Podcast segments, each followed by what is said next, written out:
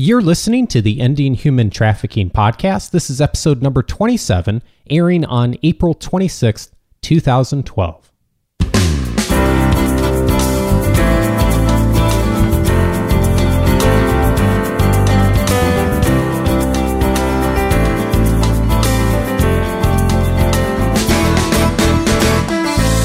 Welcome to the Ending Human Trafficking podcast. My name is Dave Stachowiak.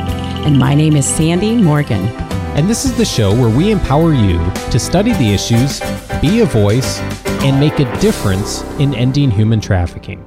Sandie, we're going to be talking about labels today, but before talking about labels, we have had some cool media coverage that's happened as a result of the podcast. Here. You know, it was very exciting to open my inbox on Sunday morning and have an email from Holly Smith, who is a survivor who has testified before Congress and at that time had cited our podcast on um, development, mental development of kids and why they're so vulnerable. So, in an article in the Washington Times, she also cited our podcast. So oh, wow. that was exciting, Dave. We're famous. Well, thank you, Holly, for helping us get the message out more and uh, pointing this podcast out as a resource.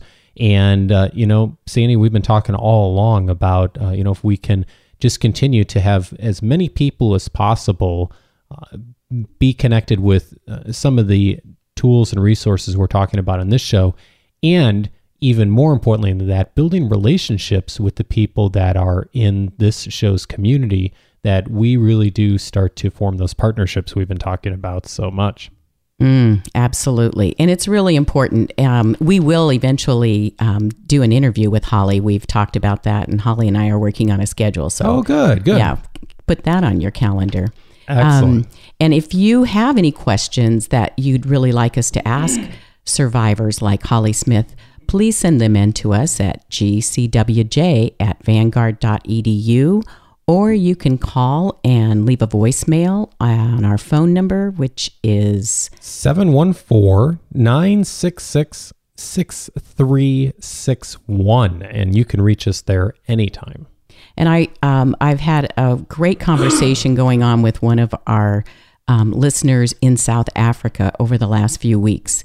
And it begins to make it very clear to me how important it is for us to get information out there and accessible to the everyday person because we are all in this together and we are not going to be able to end human trafficking just from a law enforcement perspective or just from a victim service perspective. And so, it, and it really is a global issue, Sandie. Many of the things that we're struggling with here in the States are similar challenges that they're struggling with in South Africa, similar challenges that the European countries are struggling with. And so the more we can all learn together and support each other, we really do um, work to end this on a global scale. Because, of course, it's not enough just to uh, do what uh, a lot of uh, the law enforcement did you know, back in the 70s and 80s around gang enforcement, which is they did Absolutely. a great job in one place and then the gangs would just move somewhere else uh, down the street or to the next neighborhood.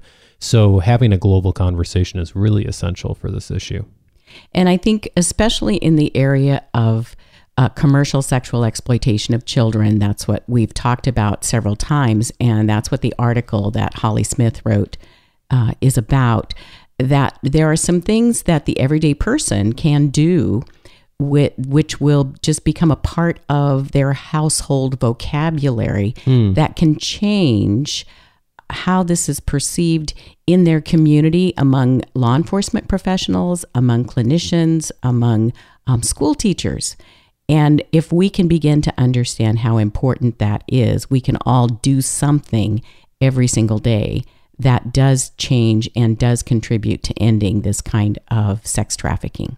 Well, Sandie, I'm going to throw myself in the category firmly of everyday person. So um, I, I feel like an everyday person. So I'm curious what are some of the things that I can do around using uh, the correct labels and using the right vocabulary. And so uh, I'm very interested in our topic today to really look at uh, what is in a label and why is that important for us to consider when we're talking about uh, human trafficking and uh, many of the things that go along with it, unfortunately?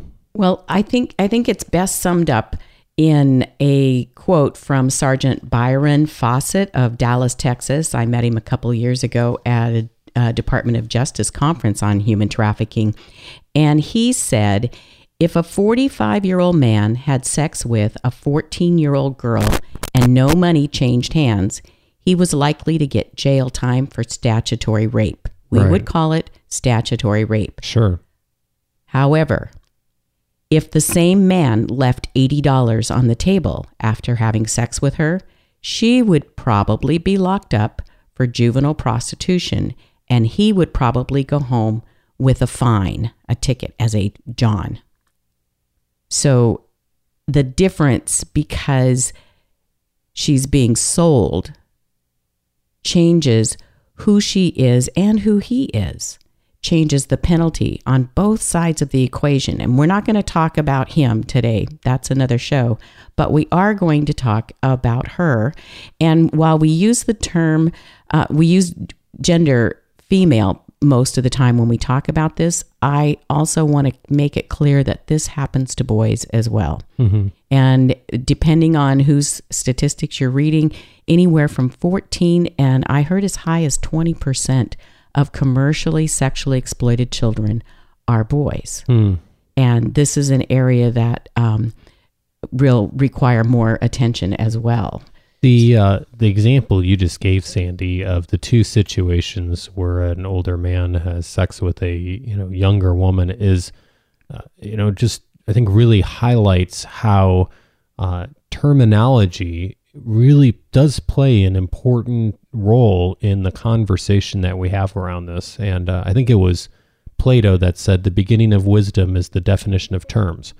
So, um, so this really is an important thing for us to look at. So, uh, and and and scary when you think about it too. I mean, just just that example you just gave. It's just it's just uh, tough to think about it from that lens. Well, and and we have a couple of different terms that are becoming more common in professional practitioners' language. So you've heard on this program um, commercial sexual exploitation of children. And we talk about the reason we use that is because it very clearly defines the problem. Commercial, you're a businessman. That means for profit. We don't do commerce just because it's fun. We do it to make money. So commercial defines this as a business um, motivated practice. Commercial sexual exploitation, the term sexual exploitation, easily defines the experience that the child or youth ex, um, went through. So they were exploited, exploitation. Someone used you to make a profit, to gain something for themselves. And then of children, of course, defines the fact that this is a minor. And there are lots of issues around the age that of um, when does someone become more responsible or when is someone less responsible. But commercial sexual exploitation of children is being used more and more in the law enforcement world. But we also hear another term that's often used in um, federal language domestic sex trafficking of minors domestic sex trafficking of minors. And I believe that this emerged as a term because we already had um, attention and knowledge about sex trafficking in general globally. And the State Department report that has been out for since 2000 on trafficking defines sex trafficking and labor trafficking severe forms of, of trafficking in persons. So, using that sex trafficking terminology um, was a natural uh, sequence there. So, when we use the term domestic minor sex trafficking, con- Congress has had hearings on this, and the um, at the federal level in the policy discourse, the use of the term youth prostitute or teeny, teenage prostitute is not used because they are inaccurate and misleading descriptions of a social problem. And so the the congressional hearings have normalized using domestic minor sex trafficking. And we hear that terminology. Um, there's a domestic minor sex trafficking report that was funded um, and Shared Hope International produced that. That's a great report to look at to get an idea of what's going on right here in the United States. So when you're doing searches and doing research, and we get lots of calls from students and um, uh, grad graduate researchers, you're going to be searching for commercial sexual exploitation of children and also domestic minor sex trafficking. So these kinds of labels help us frame this as something other than prostitution. And you know, Dave, you you're going to represent the everyday man. What is a prostitute? What does that mean when you hear that term?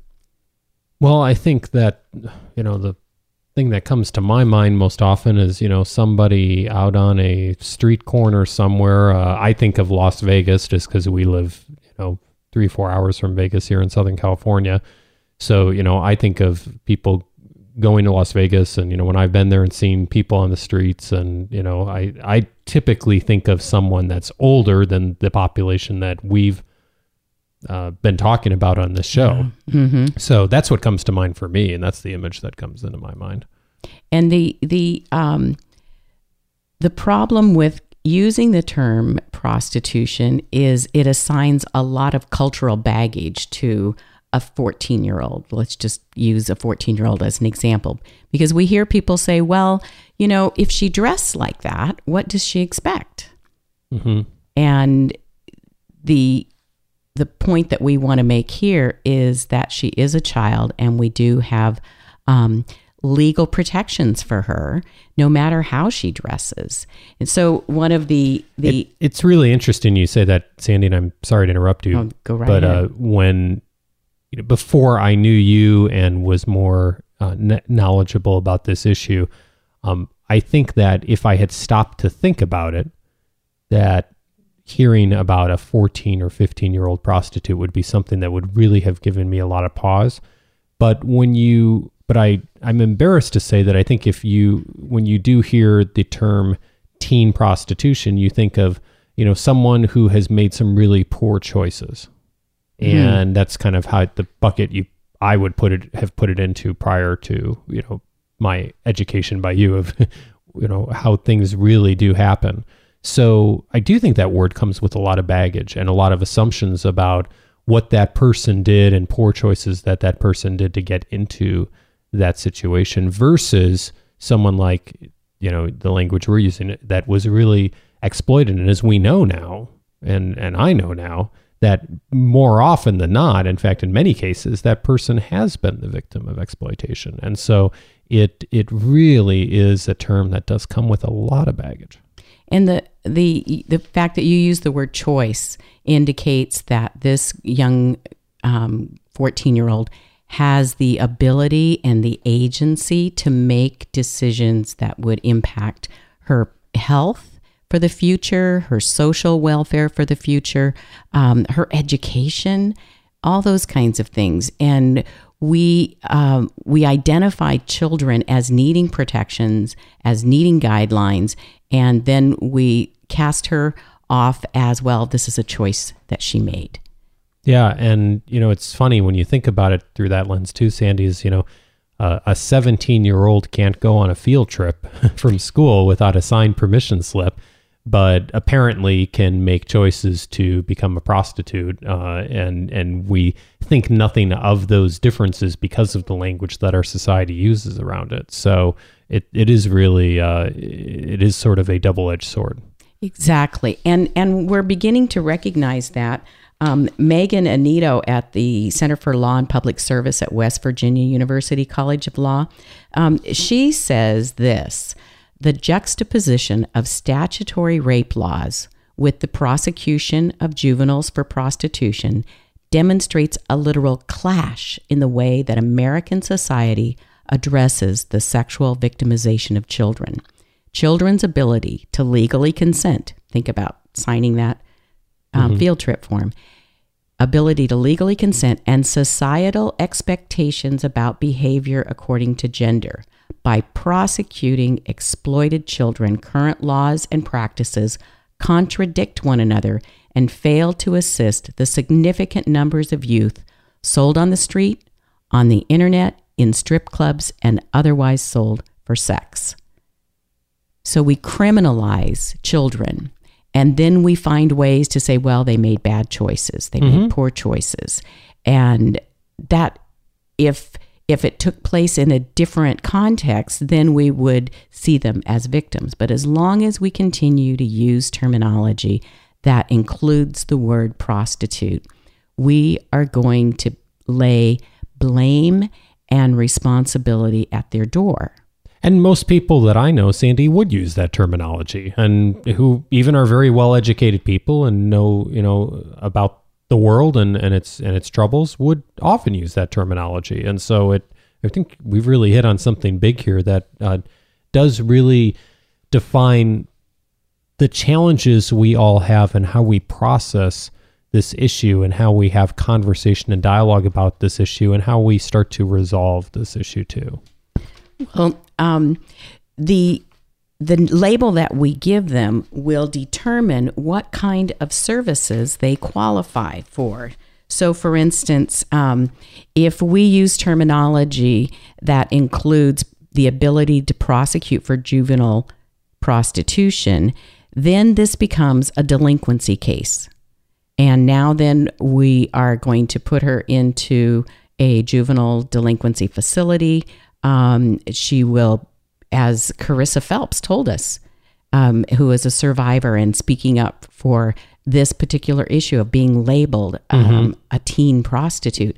Uh, she said, "I I I thought they were going to help me, and instead I'm in prison, and I'm wearing." Um, only what the clothes that they give me and I have to stand in line and and all of these things that are demeaning and humiliating and so her experience was that being um, rescued in some sense because now she was taken away from the pimp, uh, taken away from the trafficker, really didn't really change her um, sense of feeling trapped and controlled. Mm-hmm. And how does that label then impact your future? Because it follows you. You've been picked up, you've been charged, you've been prosecuted. This follows you for the rest of your life. And there is a move to um, pass laws that will expunge and seal those kinds of records. And that's for another show. We could in- invite an attorney to talk to us about that. But the idea that by how we label these kids, we can convert a case from a delinquency case to a child welfare matter. Hmm. So this the word that you choose decides whether this is going to be a child welfare matter. I think back to our conversation with Tamara from last episode too. Sandie, and just how her perspective changed as she started to see some of these uh, and uh, children show up in her courtroom, and just how um, how she defined the issue and looked at the issue and the label she started to use when she was considering these cases and how to approach these cases really did change not only the way she approached it, but has also changed now the way that her office and the legal system there uh, has approached it as well as not just looking at this as a uh, a criminal situation for the child, but to really look at the larger issues that are going on. And and we've heard and and bringing up Tamara is so valuable too because we talked a little bit about changing the terminology from um, uh, juvenile prostitution to um, maybe some kind of calling them a maybe a victim offender. Um, but there's another term that she mentioned to us as well: status offenders. And mm. rather than being designated as delinquents, a status offender is defined as persons in need of supervision. I think Tamara used the term PINS, which is the abbreviation for person in need of supervision. Well, I'll tell you what, a 14 year old girl standing on a street corner, her pimp in the background, um, watching and overseeing and then collecting the money afterwards. Uh, this little girl is in need of supervision, not in need of punishment. So how do we do that? And supervision is is contained. There is a sense of you don't have the freedom to move if you're being supervised. Yes. Uh, we don't let kids leave the playground. We have a playground supervisor that makes sure kids are safe. So, as a child welfare issue and being treated as a victim um, doesn't mean that we're not going to keep them safe. Right. And because it, if you rescue a child and then they are not put in a safe place, not um, um, retained for their for their own good, um, it would be much like uh, um, rescuing dogs from a dog pound and then just turning them loose. Then what happens to them? They become um, sick and all kinds of other things. So Sure. we have to have a plan for for how we are going to treat these kids from a child welfare perspective and seeing them as status offenders means then that they're going to get support through the social services agencies in your local um, and state um, government. So, status offender is a person in need of supervision. I love that term a person in need of supervision. Certainly a very different term than a child prostitute or teen prostitute or whatever other label that Or used. juvenile delinquent. Yeah, yeah, Yeah. yeah. Yeah. Person in need of supervision is uh, is a, a lot more, um, a lot more representative of what the term that really does describe what needs to happen. And this is a huge revolution in our legal system locally, statewide, and nationally. And one of the leading states on this is Illinois, who is the first state. Hooray for Illinois! Oh, that's right. You're from Illinois. I am. Whoa. Well, you can be really proud because, from our perspective, I'm very happy to tell you that Illinois is the first state to make all children under 18 completely immune from prosecution for prostitution. Oh, interesting. Yeah. Huh. Put that on your Facebook page, Dave I- Stachowiak. I, I I will I will run there as soon as we're done. Yeah, okay, okay. Now, the reason why it's so important for us to start using different terminology is because every one of us contribute to those social services in some way. Um, because of our language, we create the community that um, our social services in our community responds to. So whether we're a school teacher, a school nurse, um, somebody who runs the front desk at a hotel, or um, a, a child counselor, we have a responsibility to promote the use of appropriate terminology. Consider this when a clinician that works with this population says to a law enforcement person, Well, yeah, the first time maybe she was a victim, but after that, the next time and the next time, then it's her choice. Well, why is it her choice? What is that about? And we've already talked about what happens with manipulation Sure. and coercion and the use of coercion. So this is really an illusion that she actually has choice. How do we change the way though that that clinician, that practitioner walks into the room with that status offender? I think this really speaks to the importance, Sandie, of what we do at the Global Center for Women and Justice, which is to study the issues, because it's very easy to just utilize the common terms that society uses for these situations. And because of using those commonly held terms, it really does set the stage for a much different conversation of how we approach these issues. And, um, you know, when you're using the term teen prostitute, that brings a lot of assumptions along with it and really dictates also, uh, you know, as, imp- as importantly, if not more so importantly, different decisions that are made when you're using that type of terminology about a person or a child. So it's, uh, it, So just this- a, just just the importance of education and us and, and us uh, not only uh, developing our knowledge base, Andy, but helping other people to really be raise awareness around this too is just critical. That's why, because we're talking about educating society, we're talking about changing the way we all talk about this, not just about changing what it looks like for law enforcement or prosecutors.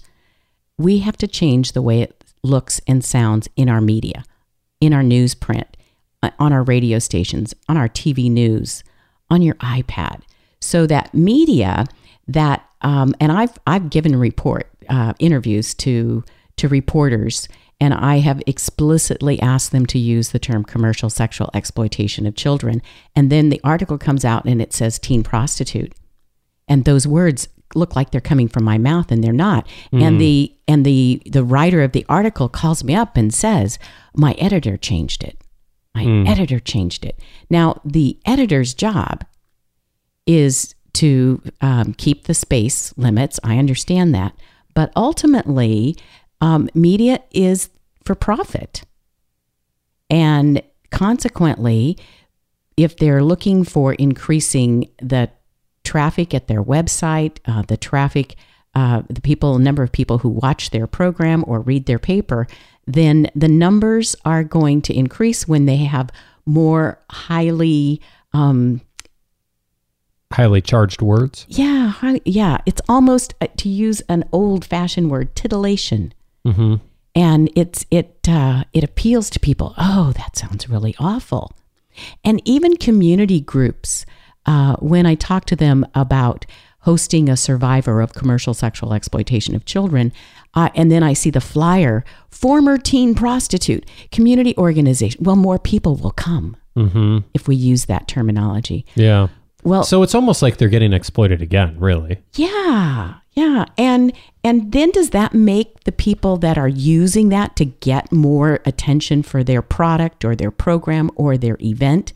Does that make them um, complicit in that exploitation, that re-exploitation? Yeah. Those are questions we have to ask ourselves. Yeah, it's it's really complicated, Sandie, and I don't know if I would have even that would have even crossed my mind before I met you to have thought about the distinctions between those two things. And um, you know, we all do this, all of us, as we look for the right language that is going to attract people to things. I know when, you know, I think about it from our organization when we post things on our website that are, you know, unrelated to human trafficking, but um, you know, when we're trying to get traffic on our blog, we think a lot about what's the headline we use Right. on a title or a website because we know that people are going to make different decisions based upon the headline they see. And uh, and boy, this comes right into play in this issue too. Though is then you know depending on the terminology we're using, we potentially uh, are victimizing that person again. And I, I always go back to when I lived in Greece and I was working on this same issue in Europe. And the head of the task force in Sweden was presenting to us and showed a newspaper um, with a headline in Stockholm that said, uh, Child selling sex on the streets. And he, he put a big X on, on that, that newspaper headline that he had just translated for us, of course. And he said, what it should have said is Swedish men buying sex from a child. Hmm. Buying sex with a child. That is what the real headline is. Yeah. Well, one of the one of the really important things to understand is that with this exploitation, lives are fractured. There's chronic indignity, um, sexually transmitted diseases, PTSD, post traumatic stress disorder. And at our last conference, one of our workshop leaders, Amelia Franck Meyer, talked to us about why are we blaming the victim and what is their experience. So hmm. we've invited her for our next podcast. We're going to do an interview with oh, Amelia. Oh, good. So we'll talk more so we can better understand who this child is. And so she'll be with us for our next episode, which will be episode number, I think, 28, 28. right? Because Okay, this was yeah. 27, if I've Got got my it. numbers We're added doing here good correctly. this early in the morning. Hey, you know, anytime that we can add numbers correctly, Sandie, that's a good thing for both of us. Hey, you know, before we uh, jump off today, uh, just a reminder to our audience that if you have comments or questions about anything related to human trafficking, you know, we really are here to serve you.